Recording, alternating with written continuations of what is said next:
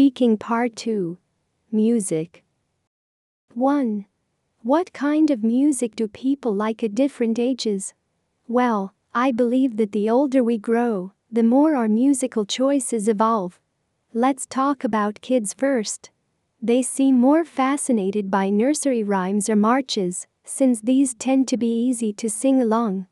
As one grows, though, their music tastes start to branch out to a myriad of genres determined by different factors, namely popular artists or music trends, personal taste and emotional development, or even peer influence.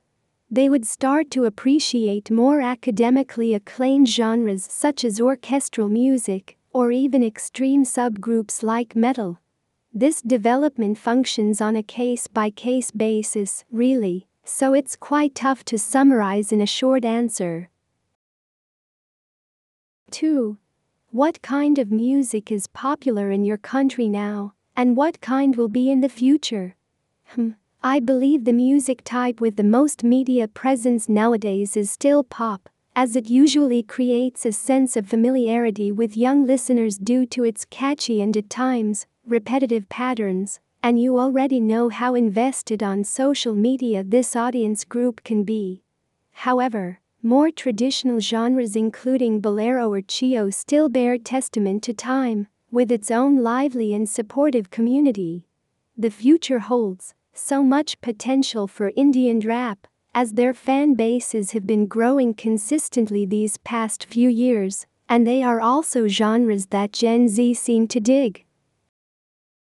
3. Do parents in your country require their children to learn and to play musical instruments? It's Asia we're talking about, so yes, pianos or their less extravagant version, organs, are quite literally the obsession of many Vietnamese households. Other honorary mentions probably would be guitars or violins. I wouldn't declare that parents here in Vietnam force their children to learn to play musical instruments. It's more like they would take music learning into consideration when it comes to extracurricular activities for young children.